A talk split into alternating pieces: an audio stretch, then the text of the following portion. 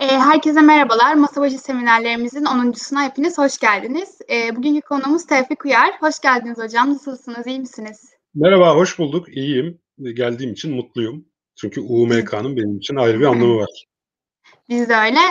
Öncelikle sizi tanıyarak başlamak isteriz. Eğitim hayatınızda ve havacılığa merakınızın nasıl oluştuğuyla başlayabiliriz. Vallahi havacılığa merakım aslında ben uzaya meraklıydım. E, astronom olmak istiyordum. Ama bizim dönemimizde işte e, çok da iyi bir puan elde etmiştim üniversiteden. İnsanlar bana en azından yani astronom olmamam, iş olanaklarının olmadığı konusunda baskı yaptılar. E, en azından ilgili bir mühendislik dalını seçmem üzere seçmem yönünde tavsiyede bulundular. Ben de uçak mühendisliği ve uzay mühendisliğini o sebeple yazmıştım. E, İTÜ Uçak Mühendisliğine de 2003 yılında giriş yaptım. 2007 yılında mezun oldum. Aynı, mezun olduğum sene uçak ve uzay mühendisliği disiplinler arası yüksek lisans programına başvurdum. Kabul aldım. Sonra işte ilk Advanced Dynamics ve Advanced Combustion derslerine girdikten sonra iş hayatıyla e, yüksek lisansı bir arada yürümeyeceğini fark ettim. Gerektirdiği matematik zorluğu ve ödevler, yığılan ödevler neticesinde o yüksek lisansı bıraktım. bir süre iş hayatında çalıştıktan sonra ki genelde ben ilk başta insansız hava aracı tasarlam tasarlamak üzere e, Baykar'da başlamıştım. Hı hı. Daha sonra e, mühendislik yapmaktan ziyade eğitim tarafına geçmeyi tercih ettim ve uçuş okullarında göreve başladım. Uçuş okullarındayken e, kalite yönetimi ve emniyet yönetimi alanları bana cazip gelmeye başladı. Hem yer ders öğretmenliği yapıyordum uçuş okullarında. E, hem de kalite ve emniyet yönetimiyle ilgileniyordum. Ki aslında emniyet yönetim yani SHT, SMS henüz yayınlanmamıştı. O yüzden sadece kalite olarak geçiyordu o dönemde. Ve o yıldan bu yana aslında havacılık anlamında kariyerim çok değişmedi. E, ee, 2000 ilk olarak emniyet müdürü olarak, kalite ve emniyet müdürü olarak atanmam 2009 ya da 2010 yılındaydı. 2010 yılından bu yana çeşitli şirketlerde kalite ve emniyet yöneticisi ki bugün kalite yerine biz uyumluluk izleme diyoruz. Compliance management olarak değişti kavram. O günden bu yana çeşitli şirketlerde kalite ve emniyet yöneticiliği yapıyorum. Ve bir de e, havacılık alanında e, kendim oturup yazdığım bayağı yani bir omuz yırtığım var bu sebeple şu an. Çok çalıştım çünkü. Bilgisayar başında kambur kambur oturmaktan kaynaklanan. Bir de kendi ürettiğim bir yazılım var. E, havacılık sektöründe şu an kendi şirketimle bu yazılımı e, hizmetine sunuyorum. E, özellikle de business jet sektöründeyim ben. Çok uzun zamandır. Yani özel uçaklar, özel iş jetleri. O yüzden hava yolu tarafını çok bilmiyorum. Hatta size garip gelecek ama ben İstanbul, yeni yapılan İstanbul Havalimanı'na hiç gitmedim. Yani İstanbul'da havacılık sektöründe çalışıyor olmama rağmen. Çünkü bizim özel uçaklar her zaman Atatürk'teydi. Orada da olmaya devam ettikleri için evim de o tarafa yakın zaten. Yani biz hep bu tarafta kaldık e, Batı Apronu denilen bölgede çalışıyorum. Yaklaşık e, 11 yıldır. 2000, 2009'dan bu yana hatta 12 yıldır. E, şu an TAV, TAV Aviation'ın e, kalite ve emniyet yöneticisiyim. E, genel havacılıktaki kariyerim bu şekilde. Tabii arada özel ilgi alanlarıma dayalı olarak e, yüksek lisans ve doktora yaptım. E, akademik olarak da ilgilendiğim konularda, çünkü akademik bir kariyer hiç düşünmedim. Hala da düşünmüyorum. Sadece zevk aldığım, keyif aldığım konularda bazı araştırmalar yapıyorum ve bununla ilgili de yayınlar yapıyorum. Ama dediğim gibi hani akademik bir kariyerim olmadı. Ama tabii cepte bulunsun ayrı mesele. Bir gün belki yani neden olmasın bir emeklilik zamanında. E, çünkü ders vermeyi çok seviyorum. 7 yıldır ders veriyorum zaten Kültür Üniversitesi'nde. E, iki sene öncesine kadar hep havacılıkla ilgili meslek yüksek okullarında veriyordum. İki senedir İktisadi İdari Bilimler Fakültesi'nde ders veriyorum. E, genel olarak kariyerimi bu şekilde özetleyebilirim galiba. Anladım hocam. Çok teşekkürler. E, malum pandemi nedeniyle biz evimizde tıkılı kaldık ve eğitimimize online devam etmek zorundayız. E, bir İTÜL olarak bizlere yurt ve kampüs alanlarınızdan biraz bahsederseniz çok seviniriz. Valla bahsedip kötü örnek olmak istemem aslında ama çünkü ben ilk sene gözetime girmiştim.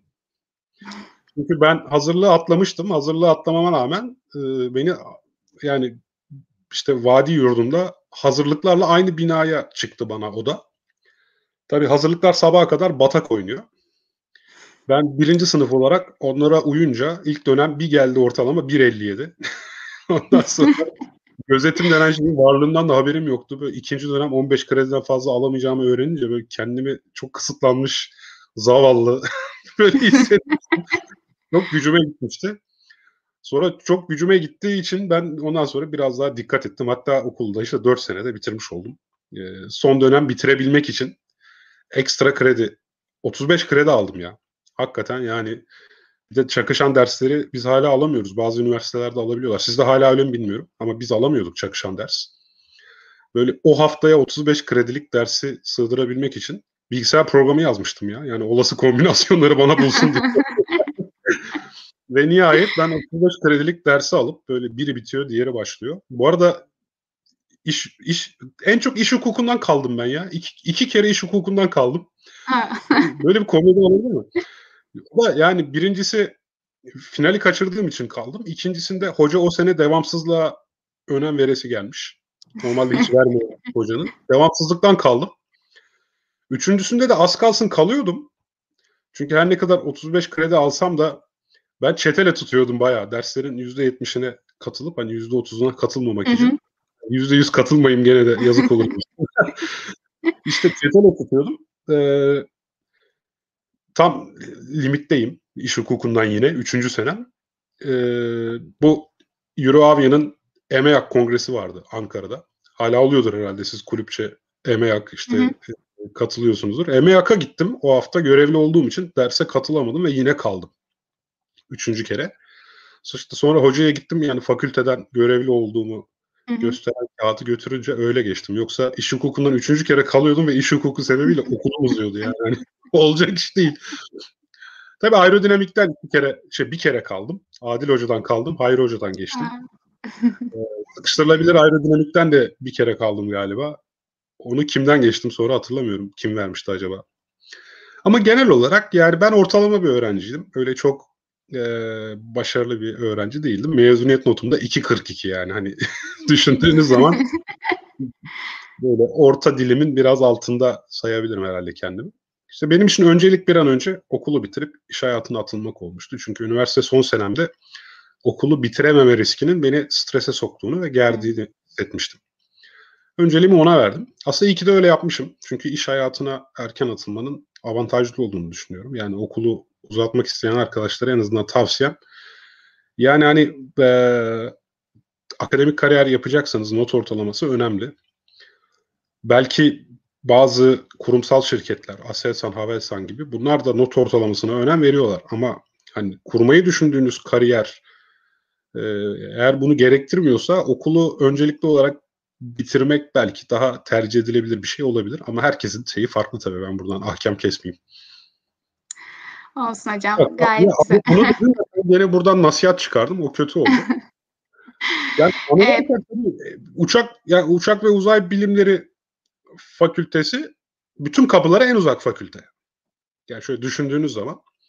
Evet. İşte ben de kulüpte kulüple çok ilgilendiğim için hı hı.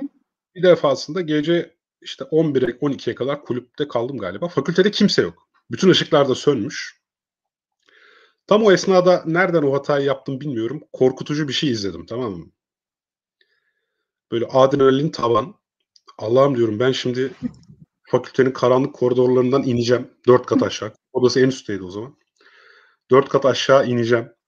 Bir de geceleri ön kapıyı kapatıyorlardı. Başka bir kapı açık oluyordu falan. Bir de oraya yürüyeceğim. Yürüyeceğim. Bunların hepsini karanlıkta yapacağım bu sırada. o, neyse ben e, bunu yaptım. Ama gerçekten hani insan öyle durumlarda çok salak bir moda giriyor. Kendini korkutmak. Yani aklımdan şöyle bir hayal var. Böyle yüzsüz, yüzü olmayan bir milyon tane kişi var koridorda. Düşünsene yüzsüz böyle. böyle Aklıma böyle şeyler geçiyor. Dizlerim titreye titreye aşağıya indim ve e, bir de işte kampüste yürürken 7-8 tane köpeğin saldırısına uğradım. Adrenalin kokusunu aldılar galiba. Çünkü ben bayağı damarlarımda kan yerine adrenalin geziyor. Bir de öyle saldırılara uğradım. İşte aklımdaki kampüs analarından en şeyi bu şu an düşününce. Yani bu yani. Geçmiş olsun hocam. Zorlu bir süreçten geçmişsiniz aslında. Evet, evet. Ee, İlk geliştirici şimdi, bir deneyim oldu artık. Evet, tam da zaten şeyi soracaktım. Bu e, UMK'daki aslında anılarınızdan ve e, bu sene yeniden faaliyete geçen ata takımının da aslında siz bir üyesiymişsiniz galiba. Evet. E, bu hem kulüpten hem takımdan işte sizin döneminizde işler nasıl işliyordu? Bunlardan biraz bahsedebiliriz. Bizim dönemimizde işler nasıl işliyordu? Henüz tütün mamulleriyle ilgili kanun çıkmadığı için kulüp odası dumandan geçilmiyordu. aklıma gelen yani acaba nostaljik olduğu için mi hani buğulu ve sisli hatırlıyorum diye düşünüyorum ama öyle değildi galiba. Gerçek buğu ve duman vardı. Şimdi bizim zamanımızda şöyle enteresan şeyler vardı. Aslında çok daha anlatılır şeyler mi bilmiyorum da ya bizde böyle bir kulüpler arasında bir iki, iki kulüp ortaya çıkmıştı ve iki kulüp arasında bir ayrım ortaya çıkmıştı. Belki gereksiz. Hatta ben birinci sınıfta UMK'da değildim. AIAA öğrenci kolu diye ayrı bir kol vardı. Sırf bu işte Design, Build and Fly yarışmalarına katılmak üzere hı hı. kurulmuş ayrı bir kulüp. Ve ben AIAA kolunda başlamıştım. Ve bizim gerçekten çok büyük atölyemiz vardı. Hala var galiba. En son ziyaret ettiğimde de gördüm. O en üst kattaki atölye duruyor değil mi? Hı hı, evet. Evet o atölye işte çok güzel bir atölyeydi. Ata 5 ile başladık biz. Ben birinci sınıftayken Ata 5 ile. Günay Kahyaoğlu vardı dördüncü sınıfta. Onun liderliğinde. Günay Kahyaoğlu idealist birisiydi ve uçağı o güne kadar genelde hep ahşap dizayn yapılmış. Dedi ki epoksiden üretelim. Fiberglass epoksi yapalım e, dedi. Ata 5'i biz o şekilde yaptık ve o bambaşka bir imalat tekniği gerektiriyor. Nasıl mesela hani profilleri veya yapısal elemanları strafordan direnç teliyle kesiyorduk. Hmm. Ve bunun üzerine daha sonra fiber elyaf şey e, cam elyafla kaplıyorduk. Bu cam elyafa belirli oranlarda epoksi yediriyorduk. Ve bir süre sonra çok sağlam oluyordu. Kompozit malzeme aslında. Yani ilk hı hı. kompozit malzemeli ATA projesini biz yaptık. Uçak hı. aerodinamik açıdan mükemmeldi. Üretim de çok inovatifti. Rapordan da o yüzden çok yüksek puan aldık aslında. Ama işte uçak pek uçamadı. Çünkü Hı. bir aerodinamik kararsızlık ortaya çıktı. Yani imalat tekniğinin zorluğundan. Yani çok düşük sürüklemeli güzel bir uçak yapalım derken kontrolü çok zor bir uçak ortaya çıktı ve yarışmada uçak maalesef düştü. Sonra Ata 6'da o da uzak kuzenim olan Zafer Öznalbant başkanlığında yapmıştık onu. Ata 6'da da tam tersi böyle tepki oyu gibi siyasette olur ya. Böyle şey tez antitez diyalektik. Ee, dedik ki bu sefer sadece uçma olayına odaklanalım. Önemli değil tasarım falan. Verilen uçuş görevini yapabilsin yeter. O seneki görev de galiba 76 tane tenis topu taşımaktı. Ee, ve o sene başarılı olduk. Dünya üçüncüsü mü olduk tam hatırlamıyorum. Hmm, ya o sıralar evet. o kadar çok derece alıyorduk ki yani Avsi takımında laptop taşıyabilen bilgisayar yapan arkadaşlarımız dünya ikincisi olmuşlardı. M1 motor projesi vardı. Ee, Oğuz Hoca'nın şeyinde koordinasyonda. Onlar tasarım motor tasarımında birincilik ödülü almışlardı. Yani çok bol ödüllü bir seneydik. Hatta ben EMEAK'a gittiğimde Ankara'ya işte Avrupa'nın diğer yerlerinden gelen e, Euroavia branşları da vardı orada tabii. Hı hı. Hani benim sunumu hayretle dinlemişlerdi. Çünkü işte şunda derece aldık, bunda böyle yaptık, sahile falan bunları yaptık gibi. Sonra şey sordular hatta ya siz ne kadarlık bir bütçe yönetiyorsunuz kulüp olarak? Hani ben şey 2007 yılından bahsediyorum. 40 bin lira. 2007'den bahsediyorum yani. Bugün kulüp bütçeniz 40 bin lira var mı bilmiyorum. Evet yani ben de çok bilmiyorum ama yoktur herhalde. o kadar üst üste derece falan aldık ki tabii sponsorluklar şunlar bunlar okul acayip destek veriyor falan. Ee, öteki Euroavia kulüpleri işte faaliyet anlatırken şuraya bira içmeye gittik. İşte Hamburg'da Airbus fabrikası gezdik falan diye anlatıyorlardı. İşte biz şöyle bir uçak imal ettik. Şuradan şöyle derece aldık. Böyle bir motor tasarladık. Yani bizim o öğrenci kulübü olayı o zaman inanılmazdı yani. İşte ATA 5, ATA 6, ATA 7, ATA 8 bu dördü arka arkaya çok başarılı günlerdi. Mezun olduktan sonraki kısmı takip etmediğim için bilmiyorum.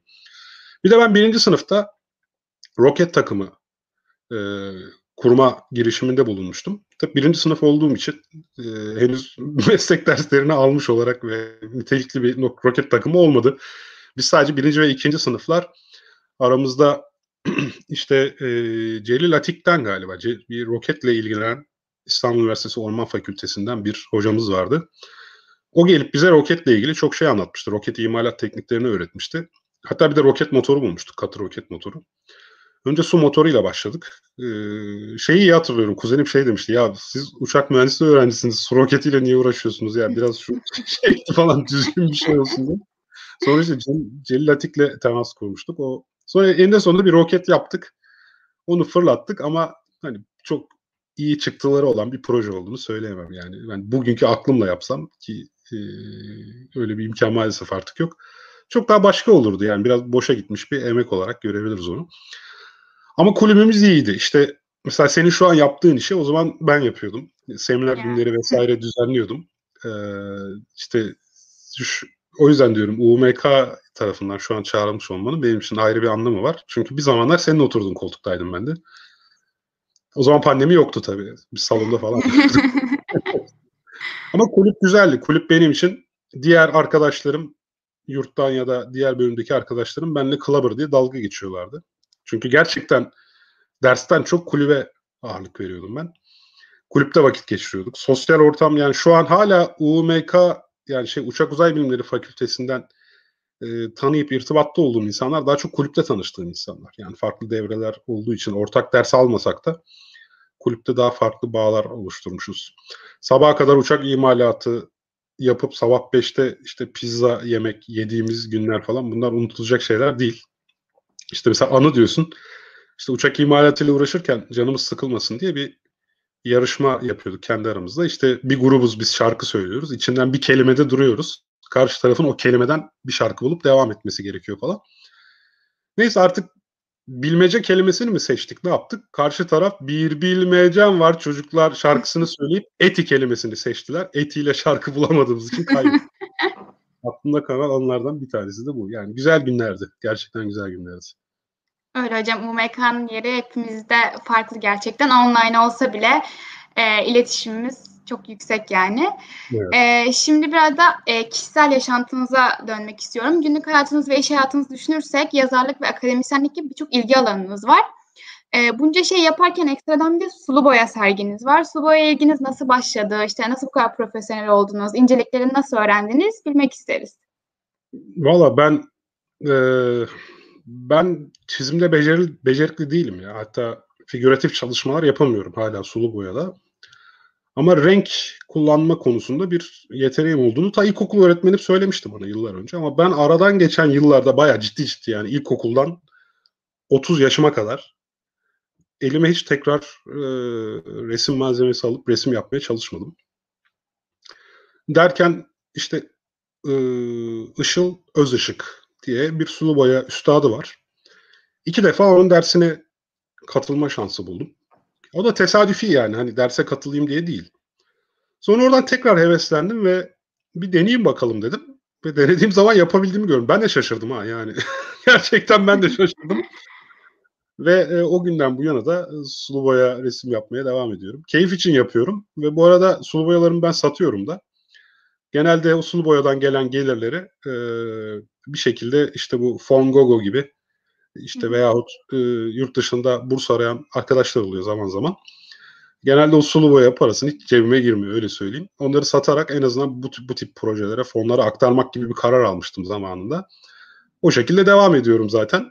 E, ama işte bebek hayatımıza girdiğinden beri e, valla sadece tuvalet fırçası kullanıyorum galiba fırça Sürekli bir iş, temizlik yükü falan var çocuğun yarattığı. Yani pandemi olduğu için aileler çok yardıma gelemiyor. Bütün yük Kübra ile benim sırtımda.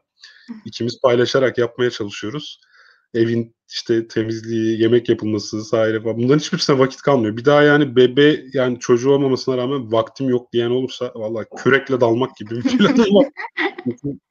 Öyle bir şey yok ya. Yani çocuğun yoksa vaktin vardır yani.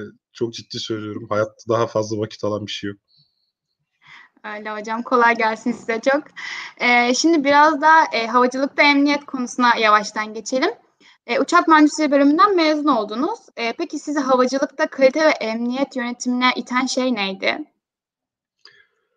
Ya aslında bu tür hikayeler hep geriye doğru yazılır. Ee, Steve Jobs'ın lafıydı herhalde. Hani bu çocukken boyama kitaplarından numaralı şeyler olur. Böyle çizgileri birleştirirsiniz. 1, 2, 3, 4. Aa ortaya bir şekil çıkar. İşte o çizgiler genelde geriye doğru birleştirilebiliyor. ileriye doğru değil. Hani buna ilgimi şu yüzden çekti, şu yüzden girdim diye o dönemde bir, bir net bir bilinç ve kararla girdiğimi söyleyemem. Ama geriye dönük baktığım zaman işte bilhassa bilimsel şüphecilik yani insanların e, doğru bilginin peşinden gitmesi, yanlış kanılara kapılmaması, mantık gibi konularla çok ezelden beri ilgili olduğumu fark ettim. Çünkü mesela 15 yaşında ben Eskişehir'in İstikbal adlı yerel gazetesinde bilim köşesi hazırlıyordum. Yani o da bir girişimcilik ürünü bu arada. Yani bir gün gittim ben bilim köşesi hazırlamak istiyorum dedim. Onlar da iyi getir beğenirsek basarız dediler. Bastılar böyle çok şaşırmıştım. Sonra mesela hani bir gün 5 Mayıs 2000 yılında yani bundan 21 yıl önce böyle birkaç gezegen yan yana dizilmişti. İşte o zaman da astrologlar şey yapmışlar.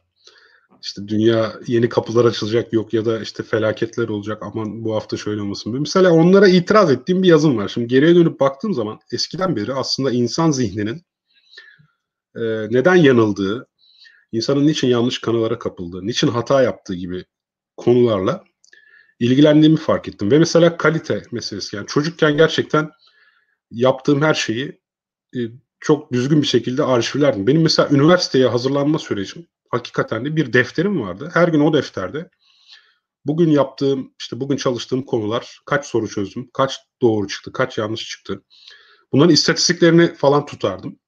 Bu tam aslında bizim kalite yönetimi dediğimiz iştir. Yani çocukluktan ilginç bir şekilde bu tür şeylere eğilimim varmış. Ve ben havacılığa geçtiğim zaman böyle iki ayrı alan olduğunu gördüm. Birincisi işte eskiden beri olan kalite. Yani uyumluluk izleme. Yani hem işlerin doğru yapılması, hem işlerin doğru yapıldığının denetlenmesi, aksaklıklar, problemler varsa onların ortadan kaldırılması için sistematik bir çalışma yapılması. Kısacası şirketin performansının sistematik ve ölçülerek yükseltilmesi. Kalite bu demek. Emniyet de öte taraftan bu kalitenin yaptığı işin emniyet alanında özelleşmişi gibi düşünebilirsiniz. Yani şirketteki şirketin emniyet düzeyi yani tehlikelerden uzak olma, tehlikeleri, riskleri yönetme becerisi, buna yönelik bir kültürün oluşturulması. E, tabii ki insan faktörleri bunun içerisinde çünkü en büyük risk faktörü insandır. İşte pilotların kokpitte e, karşılaştıkları durumlarla baş edebilmesi, yani şirketin emniyet düzeyinin arttırılması. Yani bu iki konu bir şekilde benim hem çocukluktan belki de yatkın olduğum ilgi konularla, şey yatkın olduğum becerilerle, ilgi alanlarımla bunlar kesişti ve kesiştiği için de e, bu alanı sevdim. E, ve nitekim mesela doktora çalışmamda da başarılı bir çalışma olduğunu düşünüyorum ama herkes kendi doktora çalışmasında öyle olduğunu düşünüyordur. Yani takdir başkalarına ait. Ama en azından yani iyi bir dergide yayınlandı bulgularım. Mesela enteresan davranışsal iktisat alanındaki bir olgunun e, havacılık emniyet risk yönetiminde de ortaya çıktığını tespit ettim ve mesela şu an ICAO yani Uluslararası Sivil Havacılık Örgütü'nün uyguladığı yöntemlerde bir değişiklik yapılabileceği yönünde bir öneride bulundum. Hatta bunu ICAO ile paylaştım. Geçenlerde de tekrar sorduğumda e, işte dağıtımda olduğu söylendi. Yani bütün gerekli yöneticilere gönderilmiş makale. Belki bir yöntem değişikliği bile sağlayabilirim. Ama kısacası ben alanımı işte hani ilk seçtiğimde çok bilinçli seçtiğim düşünülemez. Ama hani girdikten sonra çok sevdiğimi fark ettim. Ee, ve elbette de o günden bu yana çok keyif alarak aynı şeyi yapmaya devam ediyorum. Anladım hocam. Ee, bir de şimdi bu mühendislik eğitiminizden sonra bir sosyoloji lisans eğitimi almışsınız. Peki e, bu eğitim sayesinde yani bu eğitim e, havacılıkta insan temelli emniyet sorunlarına bakış açınızı nasıl değiştirdi? ya şimdi onu ben açık öğretimde ama hakkıyla okudum. Yani hakkıyla derken elbette bir lisans, örgün lisans eğitimi kadar iyi bir şey değildir. Ama ben not ortalamam 3.98 falan olabilir. E, çünkü gerçekten bütün o ders kitaplarını yuttum. Ders kitaplarının önerdiği ek kaynakları da okudum. Ama benim onu okumaktaki amacım yani bir sosyoloji açık öğretim lisansını bitirmekteki amacım havacılıktaki e, kariyerime katkıda bulunması değildi. Aslında daha çok birincisi bir bilim kurgu yazarı olduğum için e, bir toplum tasarımının e, sosyoloji bilmeden eksik kalacağını düşünüyordum. Ama tekrar lisans örgün öğretim okumak kolay değil. İkincisi de tabii sözde bilimlere olan ilgimden dolayı yani sözde bilimlerin ve sözde bilimlerin toplumsal olarak yarattığı tehditler gibi e, konularda bana daha çok katkıda bulunduğunu söyleyebilirim. Artı mesela bir doğa bilimci veya doğa bilimi temelli mühendislik gibi bir disiplinden mezun olduğunuz zaman sosyal bilimler hakkında e, çok bilgi sahibi olmuyorsunuz. Sosyal bilimlerin işleyişi hakkında, sosyal bilimsel araştırmalar hakkında çok bilgi sahibi olmuyorsunuz ve hatta çoğu zaman küçümseyici bir tavır içerisinde bile olabiliyorsunuz. E, ben de bu önyargıyı kırması bakımından faydalı oldu. Yani çok havacılıkta, ya şöyle örgüt teorisi e, sosyoloji kapsamında incelenebilecek bir konu. E, ve örgüt teorisi aslında emniyet yönetiminin de ilişkili olduğu bir konu. O bakımdan ele alırsak yani bir sosyal bilimi öğrenmek ve bilhassa da örgüt teorisini daha iyi kavramının elbette işime katkısı olmuştur diye düşünüyorum. Ama spesifik olarak şöyle bir katkısı oldu diyemem. Anladım hocam. Ee, bir de şimdi çok merak edilen bir soruyla devam edelim. Ee, havacılıkta emniyet ve güvenlik kavramlarının farkları neler? Ee, havacılıkta emniyet tam olarak neleri kapsıyor? Evet, bu benim e, emniyet yönetim sistemleri dersimin birinci dakikasının konusudur. Yani emniyet ne, güvenlik ne diye. Ya şöyle gündelik dilde bunları birbirinin yerine kullanıyoruz.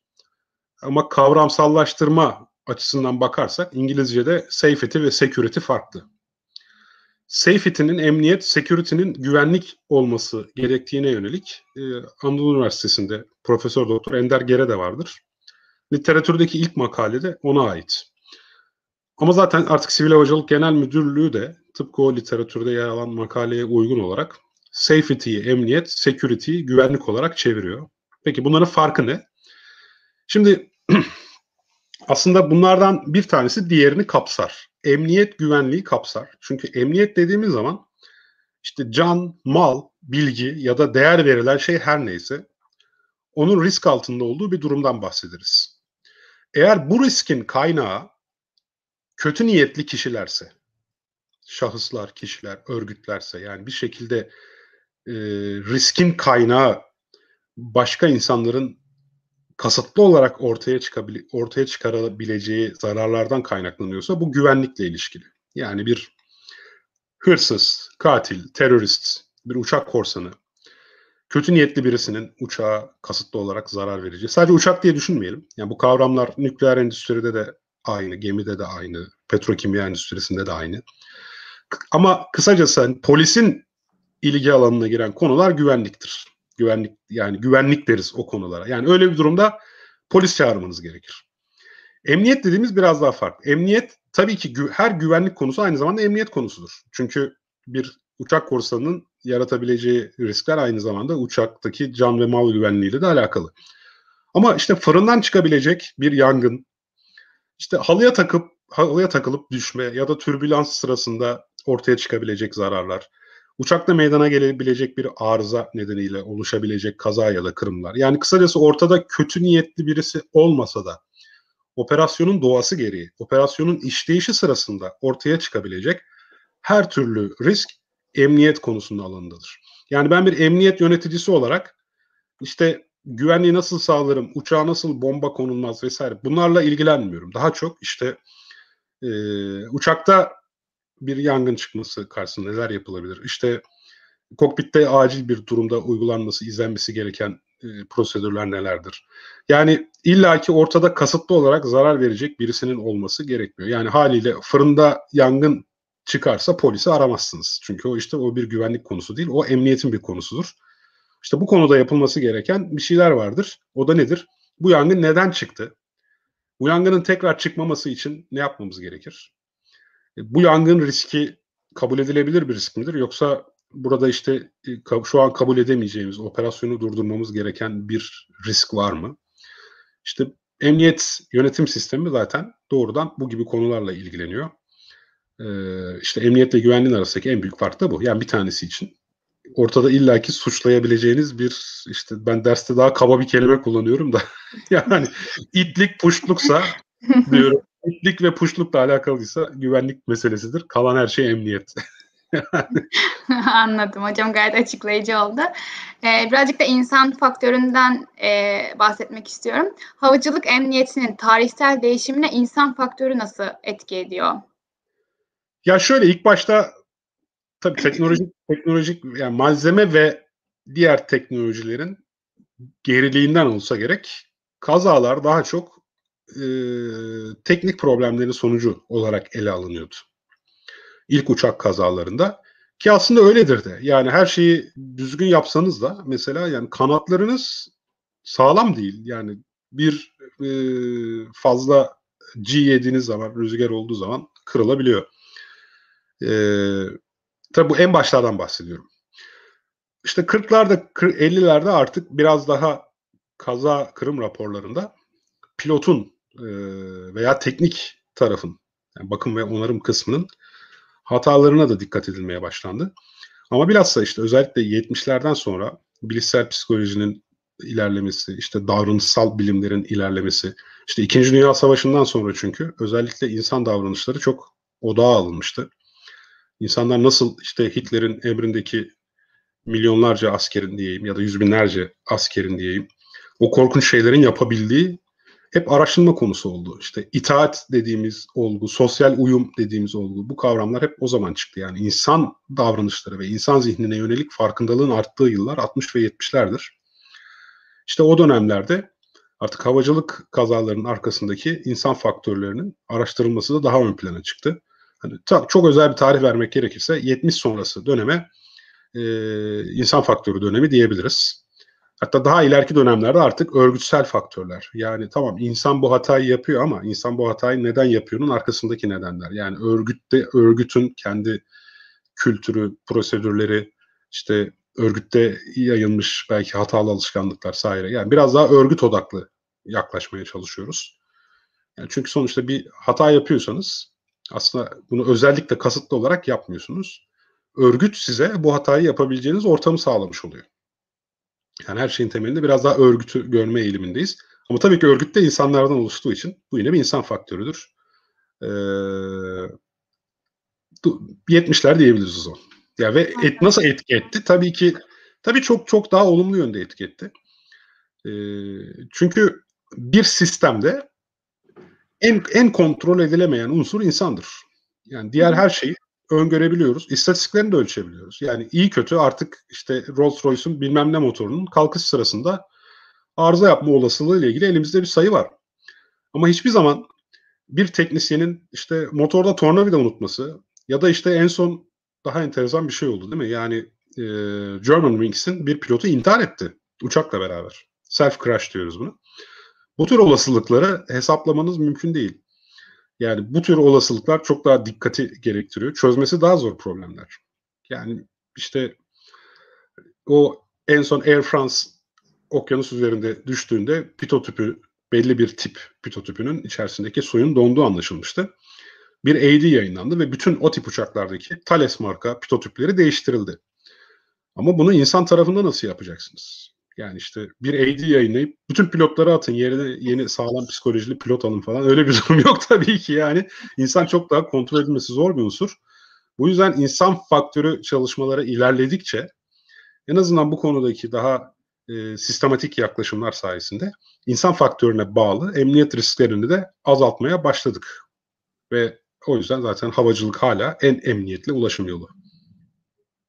Anladım hocam. Ee, şimdi bir de bu Uluslararası Sivil Havacılık Örgütü üye ülkelerin temel aldığı ve ülkemizde de SMS olarak bilinen e, kullanılan daha doğrusu emniyet yönetimi sistemini biraz konuşalım. Bu emniyet yönetim sisteminin dört temel unsuru olan e, emniyet politikası, risk yönetimi, emniyet güvencesi ve emniyet teşviki bileşenlerinden biraz bahsedebilir misiniz? Valla o bileşenler çok bana formalite gibi geliyor işin gerçeği. Ee, birincisi emniyet politikası. Yani şirketin bir politika belirleyip bunu işte yılda iki kere gözden geçirip bu politikanın bütün şirkete duyurulması isteniyor. İşte bu dediğim gibi bu biraz formalite bir şey.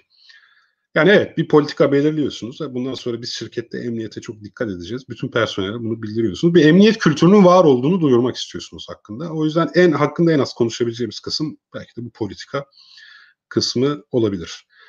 E, sondan gelirsek de emniyet teşviki. E, hangi sırada söylemiştin sen bana? Tekrar söyler misin? Ee, önce emniyet politikası, risk tamam. yönetimi, emniyet güvencesi ve emniyet teşviki. Evet, emniyet teşviki de e, Birincisi eğitimler başlığını orada içeriz. Yani kime nasıl eğitim vereceğiz ve işte eğitime insanları e, emniyet yönetim sistemine katılmaya nasıl teşvik edeceğiz? Buradaki en önemli unsurlardan birisi bu arada hatırlatmak gerekir. Geri bildirim. Yani emniyet konusunda bir tehlike bildiriyorsanız ama nihayetinde sizi bildirdiğiniz bu tehlike hakkında ne yapıldı, neler değişti diye size geri bildirim verilmiyorsa siz tekrar em, tehlike bildiriminde bulunmuyorsunuz. Ya bildirsek ne oluyor işte hiçbir şey yapmıyorlar falan deniyor. Yani emniyet teşviki dediğimiz kısım o yüzden önemli. Ee, bir şekilde herkesin emniyet yönetim sistemine her seviyedeki personelin katılımının teşvik edilmesi, haliyle emniyet yönetim sistemi hakkında bilgi sahibi olacak temel bir eğitimden geçmesi ve özellikle bu geri bildirimlerle kişilerin attığın bak attığın taş ürküttüğün kurbağaya değiyor fikrinin ana fikrinin verilmesini içeriyor. Ama sistemin ana unsuru ikinci söylediğin kısım emniyet risk yönetimi. Emniyet riskini nasıl yönetiriz? Yani öncelikle bir tehlike tanımlama süreci. Bu tehlikeyi tanımladıktan sonra buna bağlı risklerin e, bulunması ve daha sonra bu risklerin değerlendirilmesi. Biz IKO Emniyet Yönetim Sistemi mühendislik yaklaşımını benimser. Yani bir biz riski ölçerken o riskin riske konu olayın gerçekleşme olasılığıyla e, eğer gerçekleşirse açığa çıkacak olan zararın çarpımı olarak ele alırız. Yani e, örnek vermek gerekirse işte şu an benim bulunduğum odada yangın çıkma riski tavan ahşap olduğu için yangın çıkma riski şeye bağlı yani olasılığı elektrik tesisatının yeniliğiyle alakalı bir konu. Ama eğer yangın çıkarsa açığa çıkacak şiddet işte odanın ahşap olmasıyla alakalı ve böyle bir odada e, açığa çıkabilecek zarar büyük olduğu için yangının söndürülmesi kolay olmayacaktır çünkü ve hızlı bir şekilde büyük alevlere dönüşecektir. Bu riski yüksek olarak ele alabiliriz ve o yüzden bu riski düşürmek için ne yaparız? Ee, yüksek kısım zarar yani eğer ki yangın ortaya çıkarsa ortaya çıkabilecek zarar kısmında olduğu için bu kısmı düşürmemiz lazım. Nasıl düşüreceğiz? O zaman bu odada ben her daim bir yangın söndürücü bulunduracağım ki yangın büyümeden ben buna müdahale edebileyim. Veya bunu şöyle örnek verdiğimiz zaman daha anlaşılır oluyor. Mesela otomobilde bir kaza yaptığınız zaman ölme riskiniz söz konusu. Yani bir kaza yapma riskiniz var ve bunun sonucunda ölebilirsiniz. Kaza riskini ya kaza olasılığını azaltmak için ABS sistemleri vardır. Ama eğer kaza olursa açığa çıkabilecek zararı azaltmak için emniyet kemeri vardır. Yani emniyet kemerinin kaza yapma olasılığınızla bir alakası olmadığı gibi yani emniyet kemerim var artık daha az kaza yapacağım gibi bir durum yok. Emniyet kemeri sadece sizi kaza olursa sonuçlarından kurtarır. Ama ABS sistemi o da kaza olasılığını düşürmeye yöneliktir. Yani ABS vardı o yüzden kazadan sonra ben ölmedim gibi bir durum değil. O daha çok kaza yapmadım, kazaya dönüşmedi çünkü arabanın kontrolünü yitirmedim. Yani olasılığı azaltmaya yönelik bir önlemdir. İşte IQ'nun riski olan yaklaşımı bu. Olasılık ve şiddetin çarpımı şeklinde. İşte o emniyet risk yönetimi dediğimiz ikinci bölümde daha çok ona uğraşırız. yani riskleri tanımlayıp bunlara olasılık ve şiddet değerlerini bulup eğer ki bu değer çok yüksekse hemen bunu azaltmak üzere önlemler almak. Eğer bu risk orta bir derecedeyse bunun takibini yapmak. Eğer risk düşük bir derecedeyse kabul edilebilir risk dediğimiz tırnak içerisinde bir kavram vardır. Bu riski kabul edip devam etmek. Yani her her zaman her yerde bir şekilde risk vardır. Ama bazı riskler kabul edilebilirdir. Yani onun için bir şey yapmanıza gerek kalmaz. Yani tıpkı şu an dünyaya meteor çarpma riskini düşük bulduğumuz için hiçbirimiz bulgur, pirinç falan stoklamıyoruz. Bir gün bu olasılık arttığında ama bunu yapacağız. Ama şu an için bu kabul edilebilir bir risk olduğu için harekete geçmiyoruz. Yakınlarımızla vedalaşmıyoruz, stok yapmıyoruz. Çünkü kabul ediyoruz bu riski. Üçüncü bahsettiğin emniyet güvencesi ise o biraz daha emniyeti assurance yani güvencenin İngilizcesi assurance yani aslında emniyetin varlığından emin olmak diyelim ona güvenceden ziyade. Yani emniyet e, seviyesinin yüksek olduğundan emin olma süreci. O da nasıl? Bazı performans göstergeleri belirliyorsunuz ve bunları sürekli takip ediyorsunuz. Bazı hedefleriniz var. Yani örnek veriyorum ben bir yıl, bir yıl pardon yıl demeyelim ona. Bin uçuş saatinde ya da şey 10 bin uçuş saatinde iki defa kalkış iptali yaşayacağım. Benim hedefim bu ve bunu sürekli takip ediyorum. Eğer bunun altında kalıyorsam yani ben 10 bin uçuşta bir kere kalkış iptali yaşamışsam bir şey yapmama gerek yok. Bu kabul edilebilir risk demektir yine. Ama eğer diyelim ki son 10 bin saatte 3 kere böyle olduysa bir dakika burada bir artış trendi var. Benim bu konuda bir şey yapmam lazım diyerek harekete geçiyorsunuz. Basit örnek vermek gerekirse emniyet güvencesi de bu demek. Yani bazı göstergeleri takip edip bazı alarm seviyeleri belirleyip bu alarm seviyesinin altındaysa seviyelerin altındaysa devam ama çeşitli alarm seviyesinin üstüne çıkıldıysa hangi seviyede aşılmışsa ne yapılacak? Bunların en evvelinden belirlenmesi lazım. Anladım hocam. Çok teşekkürler. Ee, şimdi biraz da Shell metodundan aslında bahsetmek istiyorum. İnsanı merkezine alan Shell metodunun kaza analizleri açısından öneminden ve emniyetin sürdürülebilir kılınmasına katkılarından bahsedebilir misiniz? Shell modeli S-H-E-L-L diyelim ona. Ee, ICAO SMS'in de içerisinde yer alan bir bakış açısı. Ben bütün sistemleri yani sadece havacılık kazaları değil bütün sistemleri bu şekilde formüle etmenin yararlı olduğunu düşünüyorum. Buradaki S software yani yazılım. H hardware yani donanım. E environment yani çevre. L ise liveware yani yaşayanlar, insan diyelim buna. Eskiden zaten o sondaki L yokmuş. Sondaki L sonradan geliyor. Çünkü o L'yi ortaya koyuyorsunuz ve işte bütün bir sistem aslında yazılımla insanın etkileşimi, donanımla insanın etkileşimi, çevreyle insanın etkileşimi ve insanın insanla etkileşimi. Bir sistemi bu şekilde tarif edebiliyoruz. Burada yazılım deyince kafanız karışmasın. Software'ın daha geniş bir anlamı var aslında. Mesela devleti ele alalım. Devlet bir donanıma sahiptir. İşte binalar var, masalar var, insanların makamları var. Ama orada bir yazılım çalışır aslında. Bir yazılım koşar. İşte bu da devletin yasaları ve yönetmelikleridir. Yani Türkiye Cumhuriyeti'nin yasaları, kanunları, yazılım. Bunu üzerinde çalıştırdığımız donanım zaten bu ülkenin toprakları, binaları, yapıları, zenginliği. Bir de çevremiz var, dış çevremiz. Bu sistem haliyle dış çevresiyle de ilişkili. Ve tabii ki bir de bu ülkenin içerisindeki insanlar birbirleriyle etkileşime giriyor. Yani bir ülkeyi de Shell bakış açısıyla tanımlayabilirsiniz. Ee, bir uçak kazasını da, bir havacılık şirketini de, işte kulübünüzü de bu şekilde ele alabilirsiniz. İşte burada Shell e, yaklaşımının kazalarda kullanılmasının mantığı da e, insanı ortaya koyup kazanın oluş nedenlerini en azından belli bir sistematik içerisinde incelemek için. Yani örnek veriyorum. Pilot prosedürleri yanlış anlamış. Bu bir software, liveware etkileşimine örnektir. Veyahut pilot uçak e, göstergesini okuyamamış. Bu da bir hardware ve işte liveware etkileşimine örnektir. Donanım ve insan. Veyahut çevre yani türbülanslı hava koşulları. O Air France kazasından bahsetmiştik az önce. Orada pito tüpünün donması bir çevre insan etkileşimi olarak ele alınabilir ve tabii ki insan insan yani kokpitteki kokpitteki anlaşmazlıklar ya da işte tarihteki en büyük kaza Tenerife kazasıdır. İşte kule görevlisi ise kule görevlisiyle pilot arasındaki iletişim bozukluğundan ortaya çıkmıştır. Mesela bu da bir live air live air etkileşimine örnektir. Yani kısacası işte bir kazayı tüm sebepleriyle ele almak istediğiniz zaman Shell kullanılabilecek yararlı e, şablonlardan bir tanesi.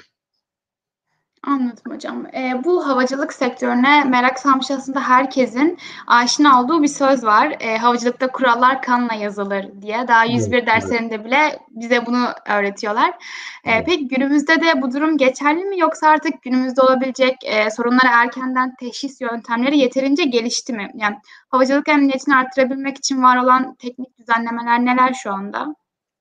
Riski sıfıra indiremez, emniyeti de yüzde yüze çekemezsiniz her ne yaparsanız yapın kazalar olacaktır. Ama işte buradaki olasılıklar devreye giriyor. Yani günümüzde bu hala geçerli tabii. En son German Wings e, kazası gerçekleştiğinde yani pilot intihar ettiğinde birincisi hemen şu tür regülasyonlar yayınlandı. Artık kimse kokpitte tek başına kalmayacak. Yani diyelim kaptan pilot ve yardımcı pilottan bir tanesi tuvalete gitmek istiyor. O zaman kabin amirini çağıracaklar. Yani yerlerine bir tane kabin memuru oturacak ve öyle gidebilecekler. Çünkü German Mix kazasında şöyle olmuştu. E, pilotlardan bir tanesi tuvalete gidince diğeri kapıyı kilitlemişti. Ve, ve kapının şifresini değiştirmişti. O yüzden diğer pilot içeri girip ona müdahale, müdahale edemedi. Mesela işte bakın bu da bir kanla yazılma örneği olarak düşünebiliriz. Artık bu kural böyle işliyor çünkü. Yani e, takviyeli kapıya sahip uçaklarda kokpitte pilotlar artık yalnız kalamıyor. Öte yandan havayolu şirketleri şunu fark ettiler. Pilotların psikolojik problemleri olduğu zaman bunları sağlık muayenesinde söylemekten çekiniyorlar. Çünkü sicillerine işleyecek, mesleklerinden olacaklar. Madem böyle yapamıyorlar, biz bir mentor grubu olarak daha deneyimli ve yaşlı pilotlardan mentor grupları oluşturalım. Burada meslektaşlar birbirleriyle daha rahat konuşabilirler. Psikolojik sorunları varsa, bu hayatta yaşadıkları sıkıntılar varsa birbirlerine daha rahat anlatabilir ve daha çözebilirler diye mesela havayolu şirketleri bu gibi çözümlere yöneldiler. İşte bu çözümler maalesef ve maalesef tabii ki ancak reaktif olarak bir kaza bu şekilde bir kaza gerçekleştikten sonra ortaya çıktı. Ve elbette emniyet açısından açık bıraktığımız yerler varsa bunları şimdi göremiyor olabiliriz. Bunları bir kaza olduğu zaman görür, görüyorsak eğer gereğini tabii ki sadece o, ancak o zaman yapabileceğiz. Aslında biz buna bir ayrım e, bir kavramsal olarak bir ayrım e, yapıyoruz bunlar arasında. Bir proaktif yaklaşım ve reaktif yaklaşım diyoruz. Yani kazadan sonra harekete geçiyorsanız bu reaktif yaklaşımdır. Bunu zaten mecbur yapacaksınız bu arada. Yani reaktif kötüdür diye demiyorum. Ama sadece reaktif olmak kötüdür. O yüzden proaktif de olmanız lazım. Herhangi bir kaza veya kırım gerçekleşmeden önce olası riskleri sürekli arayıp tarıyor ve bunları azaltıyor olmanız lazım. İşte zaten emniyet yönetimi denen şey de bu. Ve erkenden teşhis yöntemleri gelişti mi? Evet yani gelişiyor. Teknolojinin yardımıyla gelişiyor. Mesela artık uçak motor üreticileri e, machine learning'den çok faydalanıyorlar ve bir uçak motorunun en azından bilinen bazı arızalarının işte motorun göstergelerinden yani oradaki fiziksel parametrelerden ölçerek ne zaman arıza yapacağına yönelik iyi kötü bir tahminde bulunabiliyor. İşte bu tam olarak günümüz teknolojisini sağladığı havacılık emniyetini arttırıcı bir faktör. Teknoloji çok gelişiyor tabii ki. Yani uçak üzerinde çarpışmayı önleyen e, birçok sistem var. Öte yandan iyi diye düşündüğümüz teknolojiler istenmeyen sonuçlar ortaya çıkartabiliyor. Boeing 737 Max'te olduğu gibi, 8 Max'te olduğu gibi. Mesela orada da aslında emniyeti arttıracağı düşünülen bir sistem ilave edilmiş e, uçağa ama tam tersine bu sistem kazanın kaynağı haline geldi. E, ama işte buradaki temel mantık zihniyet. Yani emniyeti nasıl yönetim? Şimdi or, tabii ki orada da hatalar olacak. Yani tasarım hataları olacak, işleyiş hataları olacak. Ama mühim olan bir dahaki sefere bunların olmaması için ne yaptınız? Anladım hocam. Çok teşekkürler bu emniyet hakkındaki bilgilendirmeleriniz için. Ee, şimdi birazcık da yazarlık ve yayıncılık e, hayatınızdan bahsedelim. E, bilim kurgu edebiyatıyla ne zaman tanıştınız? E, bu alanda ne zaman yazmaya başladınız? Ve eğer varsa favori bilim kurgu kitabınız veya bir seriniz duymak çok isteriz. Tabii ki. Evet, çocukluğumdan beri bilim insanı olmak istiyordum. E, bu yüzden bilim kurgusal her şey beni heyecanlandırıyordu. İlk gittiğim sinema filmi, tabii kuzenlerim götürmüştü. Bana sorarak götürmediler tabii ki de. Kuzenlerim de bilim kurguyla ilgileniyorlardı. Belki en büyük şansım budur. İlk gittiğim sinema filmi Terminator idi. İkincisi de Geleceğe Dönüştü. Düşününce hayata ben bilim kurgu filmleriyle başlamışım. Ortaokulda da işte Stephen King çok okurdum. Ee, Stephen King genelde korku yazarıdır ama bilim kurguyla temas eden hikayeleri de vardır. Ya da en azından bu spekülatif kurgu dediğimiz alan yani fantastik, korku ve bilim kurgu bunların hepsini belli açılardan benzer türler sayabiliriz. Bu arada fantezi edebiyatına hiçbir zaman ilgim olmadı. Yüzüklerin Efendisi'ni hala okumamış ve izlememiş birisi olarak. Çok kınanıyorum ortamlarda. Ama ama ve işte bilim kurgusal fantastik şeyleri de e, seviyordum ama bir şekilde bilime e, temas etmesi halinde. Çocukken işte e, bilim kurguyla zaten her zaman ilgiliydim. E, ve yazmayı da çok istiyordum. Belki bunda babamın etkisi vardır. Çünkü babam e, kendi çapında hem yazar hem şairdir. Çocuklarda ebeveynlerin taklit e, isteği de mutlaka oluyor. Ama işte bu konuşmanın başında da dediğim gibi böyle sorulduğu zaman geriye doğru bazı noktaları birleştirmeye çalışıyorsunuz. Hayattaki tercihler ama hiç o kadar sistematik değil. Aman ben bu noktadan şuraya geçeyim şeklinde değil. Yani ben de hep şiir yazdım. Hikayeler yazdım. İlkokulda bile hikaye yazdım. Ben ilkokul 1'e başladığımda 2 yıldır okuma yazma biliyordum zaten. 5 yaşında öğrenmiştim. Yani yazmaya, okumaya her zaman hevesim olmuştu. Ee, işte ortaokulda şiir yarışmaları, ödüllerim falan vardı. Ee, lisede de e, şiir yazmaya devam ediyordum ama öykü yazmaya üniversite daha çok üniversite 1'de başlamış olabilirim. Şu geriye doğru düşününce bir şey bulamıyorum. Ya bilime her zaman ilgili olduğum için bilim kurguya da daima ilgiliyim. Yani o kaçınılmaz. Tabii şimdi ben Stephen King'den başladım ama bu hatalı olur. Ben Jules Verne hastasıydım yani. Bilim kurgu deyince Jules Verne yani e, denizler altında 20 bin fersah işte e, Ay'a yolculuk. Jules Verne bilim kurgu edebiyatının babası sayılabilecek birisi ve ben ilkokulda Jules Verne okuyordum. Çok heyecanlıydı. Harikaydı. E, ve bir gün gün geldi yazmak istedim ama yazmaya hep hevesim vardı dedim yani 15 yaşında gazetede gazeteci gibi başlamıştım yani kendim yine ortaokulda ya da ilkokulda kendim oturup dergiler, fanzinler hazırlardım. En büyük hayalim de bunları fotokopi makinesiyle çoğaltabilmekti zaten. Çok net bir şey söylemiyorum. Hayatım hep böyle geçmiş. Yani bu alanda ne, ne zaman tanıştım diyemiyorum. Veya bu alanda yazmaya başladım. İşte iki, dur bakayım 2003'te öykü yazmaya 2003'te başladım. İlk romanım da 2003'te yazdım. İş Bankası yayınlarına göndermiştim. Reddedildi. Daha sonra ama İş Bankası yayınları okuması için Barış Müstecaplıoğlu'na yollamış. Barış Müstecaplıoğlu çok bilinen bir yazardır. Belki tanırsınız. Sağ olsun 2004'te o beni şu an Fabisat benim de üyesi olduğum Fantazi ve Bilim Kurgu Sanatları Derneği'nin ilk toplantılarına çağırmıştı. O sene çok elim bir kaza geçirdiğim için gidemedim. Daha sonra unuttum. Fakat yıllar sonra ben de bir bilim kurgu yazarı olarak ortaya çıktığımda gittim ve öğrendim ki sonra derneğe üye oldum. O dernek zamanında beni Barış Müstecaplıoğlu'nun çağırdığı dernekmiş.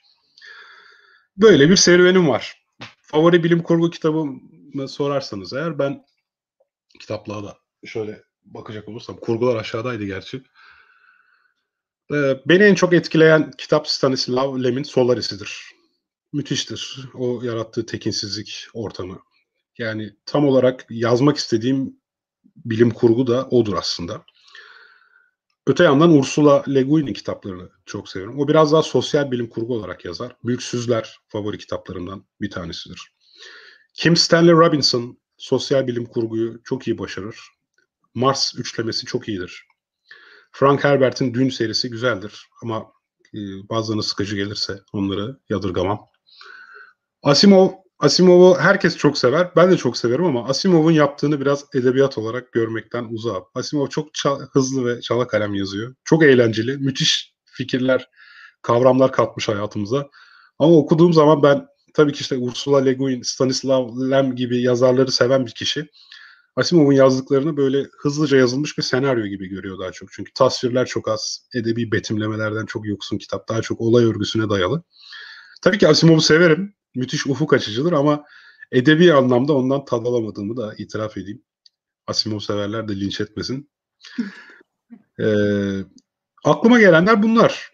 Yani e, insanın dönem dönem e, hangi kitabı daha çok sevdiğine yönelik fikirleri de değişiyor bu arada. Ama değişmeyen bir şey varsa o da benim için Solaris ve Mülksüzler'dir. Yerli yazarlarımızdan da evvela kendimi sonra Selim Erdoğan'ı Selim Erdoğan'ı öneririm. Müfit Özdeş'i öneririm. Ee, Selim Erdoğan, Stanislav Lem'in kalemine benzer bir kalemdir. Ee, onun Trinidad'ın, Trinidad'ın Dönüşü ya da Deniz Atı Vadisi gibi kitaplarını bilhassa tavsiye ederim. Bu şekilde. Anladım hocam. Çok teşekkürler. Ee, şimdi bilim yayıncılığı için e, halk ve bilim arasındaki en önemli köprülerden biri diyoruz. Ee, insanlara eleştirel düşünceye yöneltme ve sözde bilime karşı mücadele verme konusunda çalışmalarınızın altındaki motivasyon nedir? Valla ben bugünkü sıkıntılarımızın hepsinin arkasında eleştirel düşünme yoksunluğunun olduğuna inanıyorum artık. Buna daha net inanıyorum. Eskiden böyle düşünüyorum falan diyordum. Artık daha kuvvetli bir inanç duyuyorum buna. Çünkü görüyorum işte yani her geçen gün daha da acı bir gerçek olarak yüzüme çarpılıyor bu. Yani işte İstanbul Sözleşmesi'nden çekilme mevzuunda Twitter'da akıllara zarar tartışmalara katılmak zorunda kalıyorum ve bu eleştirel düşünce eksikliğinin işte memleketin temel problemi olduğuna artık inancım tam. Ezelden beri böyle düşünüyordum. Düşündüğüm için bilimde seven bir insan olarak işte NTV Bilim'in kapandığı sene bu Darwin'de de kapak krizi şey bilim teknikte de kapak krizi olmuştu. Darwin'li kapak krizi. İşte o dönemde Doktor Çağrı Yalgın'a dedim ki abi sanki Türkiye'de bir bilim dergisine ihtiyaç var. Hani böyle bir şeye girişsem beraber girişsek olur mu? Sen de destek olur musun? Sağ olsun hiç düşünmeden o da kabul etti. Kendisi hem tıp doktoru hem sinir bilimcidir. Finlandiya'da şu an yaşıyor. Ee, ve ikimiz ben bu arada gerçek bayağı somut bir dergi çıkarma peşindeydim. Çağrı beni online dergi çıkarmaya ikna etti. Ve mesela Açık Bilim dergisine o şekilde başladık. Açık Bilim içerisinde podcast yayınlarını, radyo programlarını vesaire de içeren büyük bir proje olarak 2010 yılı Kasım ayında başladı. Şu an en eski podcastlerden bir tanesiyiz. Hatta podcast kavramı Türkiye'de henüz yoktu yani. Apple telefonlarda iTunes'a girenler podcast diye bir şey görüyordu ama herkes çok bilmiyordu o, o konuyu. Hatta ben de ilk olarak Çağrı'dan podcast diye duymuştum. O Finlandiya'da yaşadığı için podcast podcast da yapalım demişti. Tamam ben de podcast da yapalım o zaman demiştim. Cep yayın diye bir Türkçe karşılık bulmuştuk ona. Cep yayın olsun demiştik. İşte o günlerde açık bilimle en azından yani bizim e, Türkçe bir bilim kaynağı yaratma, etraflı bir bilim kaynağı yaratma projesine başlamıştık. O dönemde Yalan Savar ekibiyle yollarımız kesişti. Yalan Savar da Doktor Işıl Arıcan ve eşi Cüneyt Özdaş'la beraber kurdukları. O dönemlerde belki burada tevellütü çoğu kişinin ona yetmez ama eskiden sosyal medya yokken e-mail grupları çok yaygındı. E-mail gruplarıyla inanılmaz böyle safsatalar, hurafeler acayip yayılıyordu. Böyle herkes bir milyon kişiye forward ediyordu böyle gelen e, saçma sapan bilgileri. İşte yine aynı senelerde Işıl'la Cüneyt demişler ki ya bu e-mail'ların her birisine cevap vermek bizi çok yordu. Bari biz bir web sitesi yapalım en azından link atarız. Yani hepsine tekrar tekrar yaz. Uğraşmayalım diye. Onlar da yalan savara öyle kurmuşlar. Ve yolumuz onlarla kesişti. Ve ben işte 2011 yılından beri Yalan Savar yazarıyım aynı zamanda. Ve o gruptan, o siteden çok şey öğrendim. Yani elbette işte 15 yaşıma kadar dayandırabildiğim bir bilimsel şüpheciliğim ve eleştirel düşünme alışkanlığım var. Ama e, kavramlara hakimiyet, tabii ki bilgilenme süreci, daha farklı kaynaklarla tanışma süreci oradaki insanlarla bir arada olmam sayesinde oldu. Biz hep birlikte bir şeyler öğrenip birbirimize öğrettik. Hem açık bilimde hem yalan savarda. Yani öğrenen bir organizasyon olarak hep beraber hep birlikte büyüdük ve herkesin temel motivasyonu kendi bakımından farklı olabilir. Ama benimkisi elbette hayatta en hakiki yol gösterici, mürşit olan, bilimin yolundan gitmenin gerekliliğine olan inancımdır. İkincisi de işte insanlarımızın bunu fark etmesinin ancak yani demokrasiyi ve mutluluğu ve refahı mümkün kılacak olan tek şeyin memleketimizin de tüm vatandaşlarımızın da bu gerçeğin farkına varması. Ee, peki hocam katıldığınız bu televizyon programlarından da gördüğümüz kadarıyla e, astrolojiyle oldukça haşır neşirsiniz. E, hatta bu konuda bir kitabınız var Astrolojinin Bilimle İmtihanı diye. E, bize biraz bu kitabınızdan bahseder misiniz? Ya şimdi astrolojiyle haşır neşirlik üzerime yapıştı kaldı da şimdi az önceki hikayeyle bağlantılı biraz bu. Şimdi Yalan Savar da o dönemlerde 10 kişilik galiba. İşte herkesin tabii bir ilgi alanı var. Ben hem işte uçak, uzay, astronomi program başında da anlattığım konulardan dolayı e, bu astronomi olan ilgim dolayısıyla yalan savarda benim payıma genelde işte astroloji, ufoloji gibi ucundan bir tarafından astronomiyle kesişen konular düşüyordu. Çünkü biz yalan savarla o dönemde bugünkü e, teyit org ya da e, doğruluk payı gibi bir yapıdaydık fact checking yapıyorduk yani doğruluk kontrolü. Tabii ki sadece bilimsel konulardı. Yani siyasi konularda değil de bir şekilde bilimsel bir hurafe, bilim dışı bir hurafe yayın, yayıldığı zaman yalan savar olarak çok hızlı bir şekilde ya bu böyle değil bakın doğrusu şu şeklinde yazılar yayınlıyorduk. Eskiden yapımız o şekildeydi zaten. E haliyle bir şekilde bana da UFO iddiaları veya çok birden popüler olan astrolojik iddialar gibi şeyler benim payıma düşmüştü. Bir yandan tabii ki işte ilgi alanımla bağlantılı olarak. E ben belli bir süre sonra baktım ki Türkiye'de bu konuda hiçbir eser yok.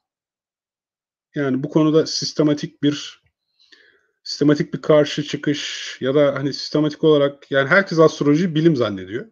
çok normal. Herhangi bir normal bir çocuk şu an doğsun, aklı ermeye başlasın. Televizyona bakacak. Fatih Altaylı her sene sonunda astrologları çağırıp önümüzdeki sene ne olacak diye soracak. Cumhuriyet Gazetesi'nin bile web sitesine girince orada bir fal köşesi olduğunu görecek.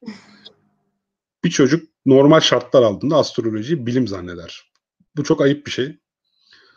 Birisinin bunun böyle olmadığını söylemesi gerekiyor.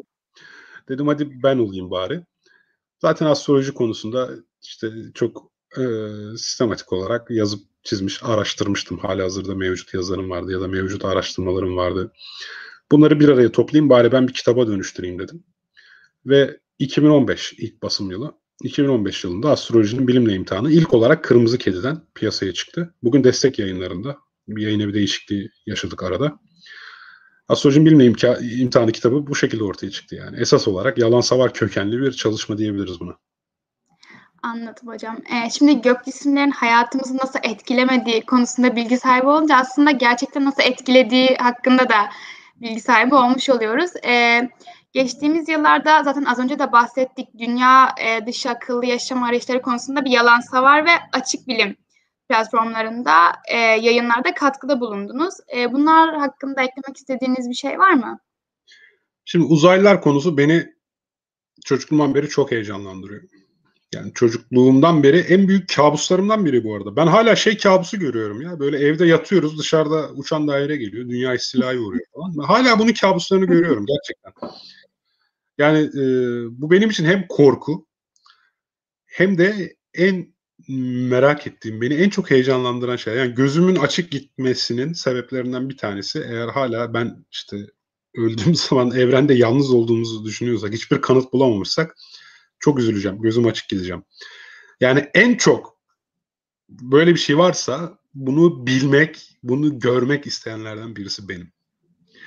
Ama maalesef şu an uzaylara dair öne sürülen, uzaylara ait olduğu iddia edilen kanıtların hiçbirisi ya gerçek değil ya da böyle bir iddia için yeterli değil. Ee, ve e, hani demi, ben burada kategorik olarak uzaylılar yoktur falan demiyorum zaten yani. Ben olmalarını çok istiyorum. En çok ben istiyorum. Keşke şu an bassalar bu yayını ya. Yani en, en çok ben istiyorum yani. Buna kimse şey yapamaz. Benden daha çok isteyen az bulunur. Ama maalesef yok. Yani kanıt yok. Keşke olsa. Keşke olsa. Kendimce bu alanla da ilgilendiğim için mesela en son bu arada Mehmet Emin Özel'le e, birlikte International Journal of Astrobiology'de bir Fermi paradoksuna yeni bir çözüm olarak sunduğumuz bir e, çalışma yaptık, bir araştırmada bulunduk. Hatta onu en son Olimpos'ta bir araya geldiğimizde yapmıştık. Mehmet Emin Hoca bana o fikirden bahsetti. Ben de dedim hocam bunu hemen bir etmen tabanlı modelleme yani agent based modeling ile modelleyelim. Hatta başka parametreler de ekleyelim ve bakalım diye. Temeli şuna dayanıyor. Ee, Mesela bir dedikodu yayılma modeli var. Aslında o bir salgın yayılma modeli. Daha sonra bunu dedikodu yayılma modeli olarak çalışmışlar. Biz o dedikodu yayılma modeli olarak çalışıldığı e, halini aldık. O da şu. Mesela diyelim ki şu an sen bir haber duydun ya da haberin kaynağı bizzat sensin. Sen bunu yaymaya başlıyorsun. İşte sen İrem'e söylüyorsun. İrem de bir yayıcı haline geliyor. Sonra ikiniz de birer kişiye, rastgele birer kişiye söylüyorsunuz. Onlar da yayıcı hale geliyor. Etti dört yayıcı. Sonra her biriniz birer kişiye daha söylüyorsunuz. Onları yayıcı hale getiriyorsunuz. Sürekli yayıyor bu kişiler her adımda. Ta ki zaten bu mevzuyu bilen birine rastlayana kadar. Mesela diyelim ki sen dokuzuncu yayışında birine rastladın. Birisi diyor ki oho ben bu konuyu biliyorum ya. Sen de diyorsun ki tamam demek ki bu yeteri kadar yayılmış.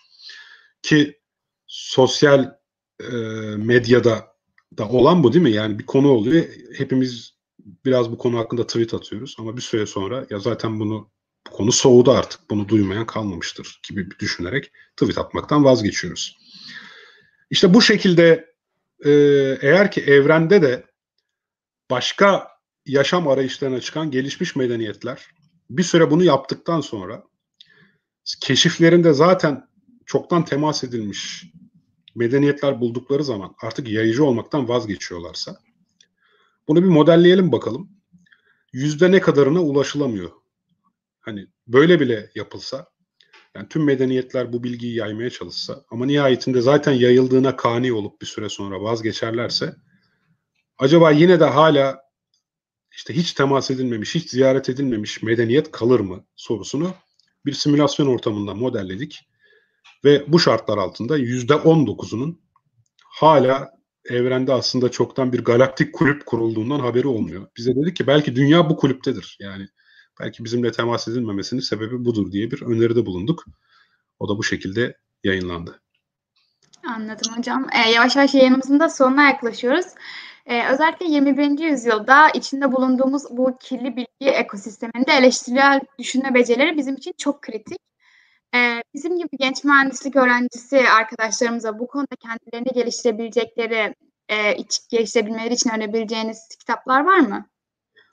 Ya şimdi yine kendi kitaplarımdan başlayacağım. Hayır çünkü Türkçe, bu Türkçe yayın çok az. Safsatalar adlı kitabım var. Astrolojinin bilimle imtihan adlı kitabım var ama bir de tercüme ettiğim kitaplar var ki irrasyonel bunlardan herhalde beni de bu alana iten kitaplardandır.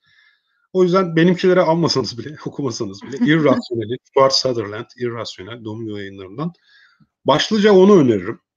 Son çevirdiğim kitaplardan bir tanesi Tali Sharot'un Başkalarının Aklı. O da güzel bir kitap. Ee, onu da öneririm. Sonra yani e, Yalan Savar'ı takip etmelerini öneririm. Eğer İngilizce okuyabiliyorsanız e, Martin Gardner'ın kitaplarını, Michael Shermer'ın kitaplarını öneririm. Podcastlerini öneririm. E, bunun dışında böyle pat diye sorulunca hiçbir zaman hiçbir şey gelmiyor aklıma. Yalan Savar orada tavsiye edilmiş tüm kitapları öneririm. Öyle söyleyeyim. Orada zaman zaman arkadaşlarımız kitaplardan bahsediyor ve kitap tavsiye ediyorlar. Ee, yine bizim çok büyük bir e, podcast arşivimiz var açık bilim olarak. Eğer ki ben okumuyorum ama dinlemeyi seviyorum okumaktan ziyade diyorsanız onları öneririm. Yalan Savar'ın podcastlerini doğrudan öneririm. Yani o doğrudan zaten onlar eleştirel düşünmeyle alakalı. Açık bilimde biz bazen gündelik bilimsel gelişmelerden bahsediyoruz belki ama Yalan Savar komple eleştirel düşünmeyle alakalı zaten. Ee, başka aklıma gelmiyor. Çok spesifik olarak bir şeyler merak ederseniz zaten her zaman bana sosyal medyadan erişebilir herkes. Anladım hocam. Çok teşekkür ederim. Ee, şimdi yorumlarda soru varsa ekrana alabiliriz. Evet, benim tüm eleştirel düşünme ve bilimsel kişiliğime uymayan kötü alışkanlığım var. Ben de soru cevaplama kısmında o kötü alışkanlığıma şey yapacağım. Ee, hocam şöyle bir yorumlarda şöyle bir soru var. Bıddıktan bir haber var mı diye bir soru Bıddık. gelmiş. Bıttık yüreğimizdeki yaradır bıttık. Bıttıkla haber var mı? Bir ara bir ara kapımıza bir kuş geldi. Normal kuşların konduğu güvenli mesafeden çok daha aşağıya kondu. Ve bizim bıttığa sürekli dinlettiğimiz Londra sığırcıkları. Yani bayağı İngilizce konuşan bir sığırcık geldi buraya yani. Londra sığırcıklarının şarkılarını dinletiyorduk biz bıttığa sürekli. Ve aynı o şekilde o sırada öten Hatta öyle ki biz bir yerde birisi YouTube'da açtı zannettik önce. Kuş olduğunu düşünmedik çünkü. Aynı sıra, aynı tonlama yani noktası harfine virgülüne kadar. Geldi 15 dakika öttü. Bıttık diye seslendik, çağırdık. Bizden rahatsız olmadı. Normalde sığırcıklar ürkek hayvanlardır. 15 dakika ötüp gitti. Biz onun çok yüksek ihtimalle bıttık olduğuna inanıyoruz. Yani bıttık geldi, bize uğradı, selamını verdi ki kardeşi de doğmuştu. Kardeşine bir selam verdi, gitti diye düşünüyoruz. Buna inanmak istiyoruz en azından. Ama bu yaban hayat uzmanı arkadaşlar var. Hani onlarla da konuştuk. Hani e, biz onu Çatalca'da bırakmıştık bıttı. Bu mesafeden gelebileceğini, konumsal hafızalarının çok güçlü olduğunu sığırcıkların, göçmen kuş oldukları için.